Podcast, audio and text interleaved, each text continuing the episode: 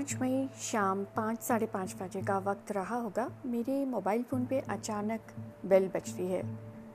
दूसरी तरफ़ फ़ोन उठाने पर मुझे एक प्यारी सी आवाज़ सुनाई देती है, जो मेरी अपनी छोटी बहन की आवाज़ है, जो मुझसे दो साल छोटी थी। हेलो, मैंने पूछा, कैसे हो ज्योति? मैं आज ठीक हूँ, दीदी। फीवर कुछ टूट गया है मेरा। गुड, मैंने जवाब दिया। अच्छा सुनो, आज तुम्हारी सीटी स्कैन की रिपोर्ट्स आने वाली थी। तुम्हारी रिपोर्ट्स कैसी रही, ज्योति? दीदी रिपोर्ट्स तो आ गई हैं, वही बताने के लिए आपको कॉल किया है। रिपोर्ट तो ठीक नहीं आई है, लेकिन डॉक्टर ने ऑलरेडी जो मॉर्निंग में दवाई स्टार्ट की थी डॉक्टर बोल रहे कि उससे ही फ़र्क पड़ जाएगा और कोई मेडिसिन लेने की मुझे ज़रूरत नहीं पड़ेगी। मैं भी सुनकर काफ़ी तसल्ली में आ गई, क्योंकि मेरी छोटी बहन जो कि पिछले 20 दिनों से कोविड से लड़ रही थी, काफ़ी हाई फीवर खांसी और काफ़ी सारी कॉम्प्लिकेशंस की शिकार थी।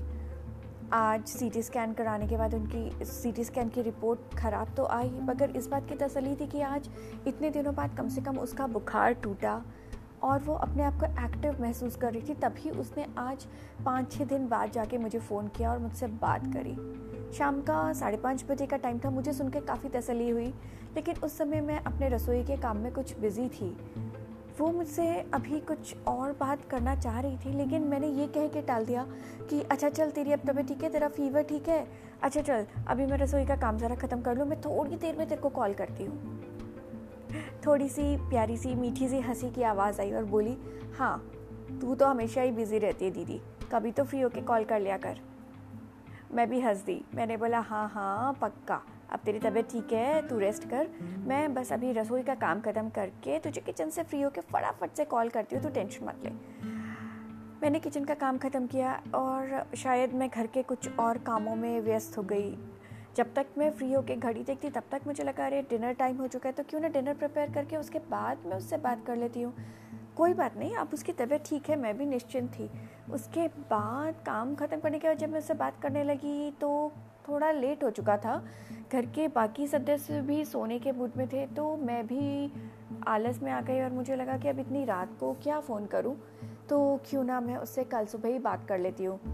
पता नहीं, ऐसा क्या बोलना चाहती थी? कुछ तो बोलना चाह रही थी, मगर क्या? मैंने भी बहुत ही कैजुअल लेके एक सरसरी तौर से उस बात को टाल दिया। अपने काम में लग गई अपनी चीज़ें करती रही, बच्चों के साथ लग गई और उसके बाद सोने की तैयारी करने लगी। फ़ोन पे लगी हुई थी कि अराउंड साढ़े बारह, एक के करीब मेरे फ़ोन की घंटी बजी, मेरी मम्मी के मोबाइल फ़ोन से। इतनी रात को मम्मी का मोबाइल फ़ोन माथा ठनका। लेकिन फ़ोन डिस्कनेक्ट हो गया, रहा नहीं गया। तुरंत मम्मी का दूसरा, दूसरी कॉल आई। देखते ही दिल बिल्कुल धड़कने लगा बहुत ज़ोरों से। दिल घबरा गया, दिल में बस एक ही बात थी, सब ठीक तो होगा। इतनी रात को मम्मी पापा कभी कॉल नहीं करते। जैसे ही फ़ोन उठाया, आप यकीन नहीं मानेंगे, पीछे से मम्मी पापा की ज़ोर ज़ोर से रोने की आवाज़ आई। जो बहन मुझसे बात करना चाहती थी, वो नहीं रही। मैं आज तक अपने आप को कोस रही हूँ कि मैंने उस शाम से बात क्यों नहीं की? वो अपने मन की कुछ बात मुझसे करना चाहती थी, मुझे कुछ बताना चाहती थी, लेकिन मैंने लापरवाही दिखाई और मैंने उससे बात नहीं की। मैं आप लोगों को भी बस इतना कहना चाहती हूँ कि मैंने तो उसको खो दिया। लेकिन आप लोग अपने रिश्तों को संभाल के रखना। अपने रिश्तों को, हर रिश्ता, चाहे वो माँ बाप का हो भाई बहन का हो, कोई भी हो उसको इतनी अहमियत ज़रूर देना कि कल को आपके मन में ज़रा भी पछतावा ना रहे कि पता नहीं मैं उसको अगर ये करती तो मुझे खुशी मिलती। मैंने उसके लिए ये नहीं किया, क्योंकि ज़िंदगी और मौत किसी को टाइम नहीं देते हैं। दोबारा सोचने का कोई टाइम नहीं देते हैं। तो आज मेरी बहन को मुझसे दूर गए, पूरा महीना हो गया। और ये पूरा महीना मैंने हर दिन सिर्फ़ यही सोचा कि पता नहीं वो मुझसे क्या बात करना चाहती थी। पर अब कुछ हो नहीं सकता क्योंकि वो मुझे बातें करने दोबारा नहीं आएगी। करोना ने बहुत कुछ छीना। मेरी बहन को भी मुझसे छीन लिया।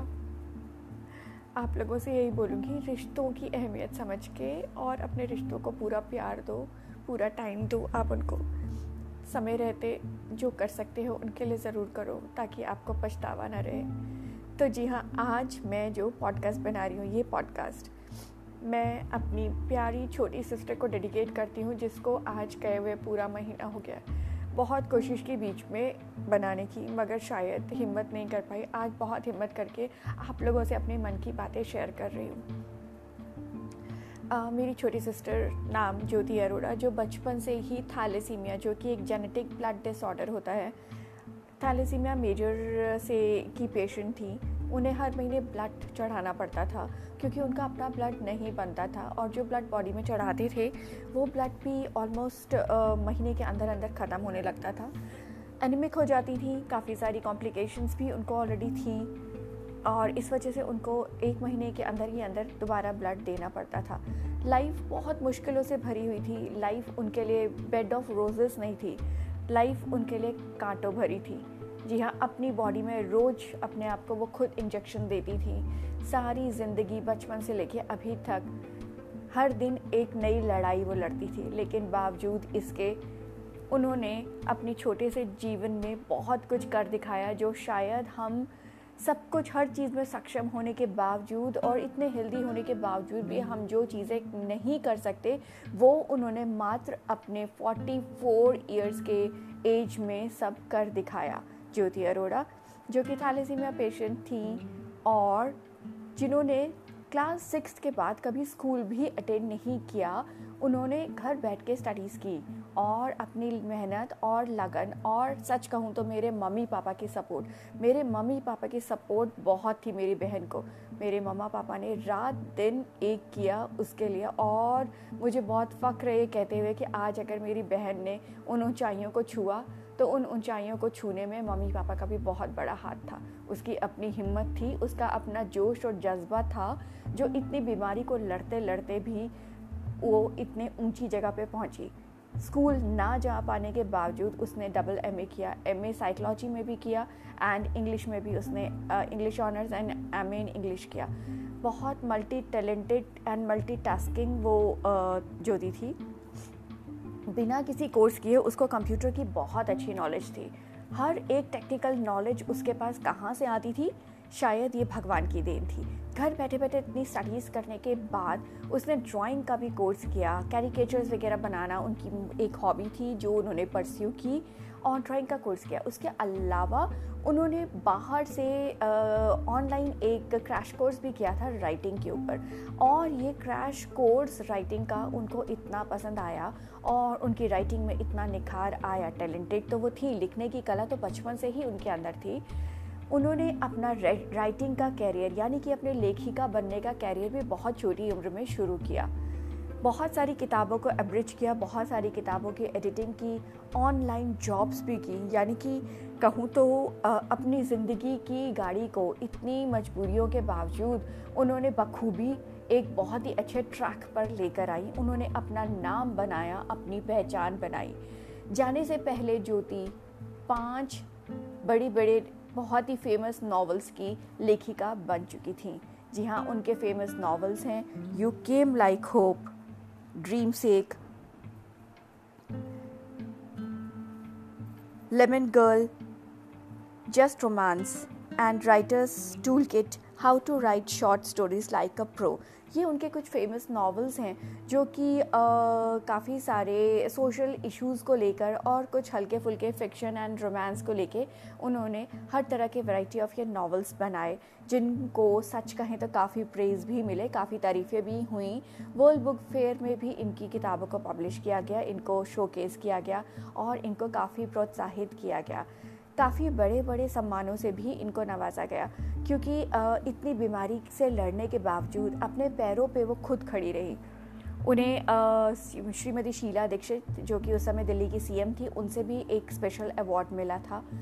उनको मेनका गांधी जी की तरफ़ से भी अवार्ड दिया गया था। उसके अलावा टॉप हंड्रेड वुमेंस जो कि अपनी किसी न किसी मजबूरी या किसी न किसी शारीरिक सक्षमता ना हो पाने या बीमारी की वजह के बावजूद भी जिन्होंने अपने आप को खड़ा किया, उन टॉप हंड्रेड में भी मेरी सिस्टर का नाम शामिल है। उन्हें गणतंत्र दिवस पर भी बुलाया गया सम्मानित करने के लिए। जी हाँ ऐसी थी शख्सियत ज्योति अरोड़ा की। अगर आप उनके बारे में और भी जानना चाहते हैं तो आप उनका इंस्टा हैंडल ज्योति अरोड़ा के नाम से है, उसको चेक कर सकते हैं। वहाँ पे आपको उनके बारे में बहुत सारे डिटेल्स और भी मिल जाएँगे। और फेसबुक पे भी ऑथर ज्योति अरोड़ा के नाम से आप उनको पहचान सकते हैं।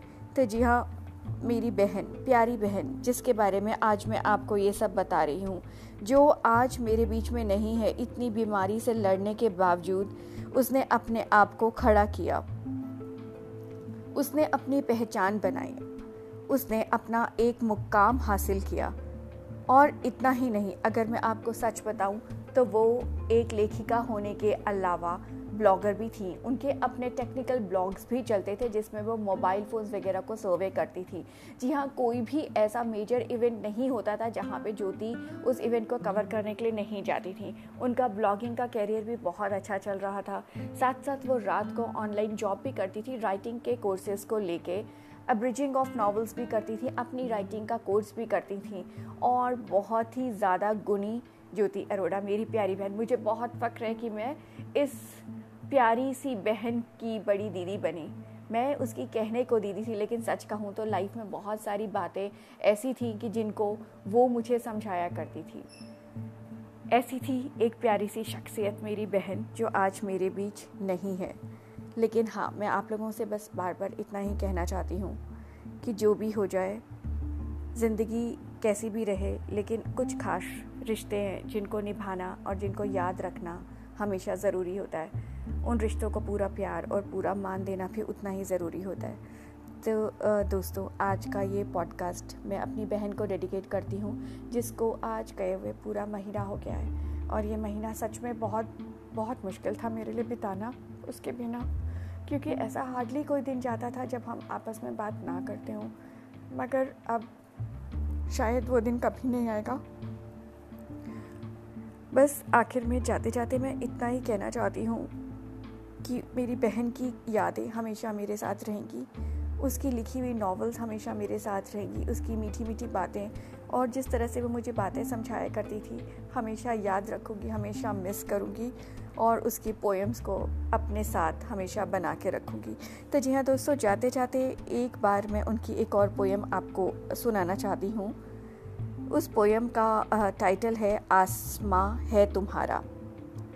ठोकर भरा हो गर सफ़र, अपने पर विश्वास रखना, अंधेरी तन्हा गहराइयों में बुलंदियों का अरमान रखना, कोशिशें ना रुकें कभी, उम्मीद का हाथ थाम रखना। धोखों में जान हो ना हो, पंखों में जान हो ना हो, हौसलों में उड़ान रखना। तो जी हाँ ये है एक प्यारी सी कविता, जो उन्होंने जाते जाते आखिरी दिनों में लिखी, और ये कविता हमें दे के गई। बहुत ही हौसलों से भरी हुई उन्होंने अपनी ज़िंदगी जी और हमारे लिए एक बहुत ही बड़ा मोटिवेशनल बोले या हमारे लिए एक बहुत बहुत बहुत बड़ा एक सहारा छोड़ के गई। उनकी कविताएँ, उनके नावल शायद हमें ज़िंदगी भर उनके अपने पास होने का एहसास दिलाते रहेंगे। तो दोस्तों, ये थी मेरी प्यारी बहन ज्योति अरोड़ा, जिसको आज का पॉडकास्ट में डेडिकेट करती हूँ। एक और ख़ास बात, शायद मैं पॉडकास्टिंग के इस लाइन में ना आती अगर ज्योति मुझे प्रोत्साहित ना करती। ये ज्योति ही थी जिसने मुझे पॉडकास्ट बनाने को प्रेरित किया। उनकी प्रेरणा की वजह से और उनके बोलने की वजह से ही आज मैं ये पॉडकास्ट बना रही हूँ और आप लोगों के साथ अपने दिल की बात शेयर कर रही हूँ। तो दोस्तों चलते चलते बस इतना ही कहना चाहूँगी कि हाँ हर रिश्ता बहुत स्पेशल होता है और हर रिश्ते को उसकी स्पेशल पहचान देती रहनी चाहिए। काम ज़िंदगी भर चलते रहते हैं, लेकिन काम के साथ साथ हर रिश्ते को टाइम देना और उसको समझना बहुत ज़रूरी है। जैसे आज मैं पछता रही हूँ, इतना चाहूँगी कि ये पछताने का मौका ज़िंदगी में किसी को भी कभी भगवान ना दे। हर रिश्ते को इतना प्यार दीजिए, हर रिश्ते को इतना मान दीजिए कि आपको जाते जाते कभी भी ये कमी ना लगे कि आपकी कमी रह गई, आपकी तरफ़ से कोई कमी रह गई। जल्दी मिलूँगी दोस्तों। ये थी मेरी प्यारी बहन ज्योति अरोड़ा। दुआ कीजिएगा, जहाँ भी रहे, खुश रहे, अगला जन्म सुख का मिले। Thank you so much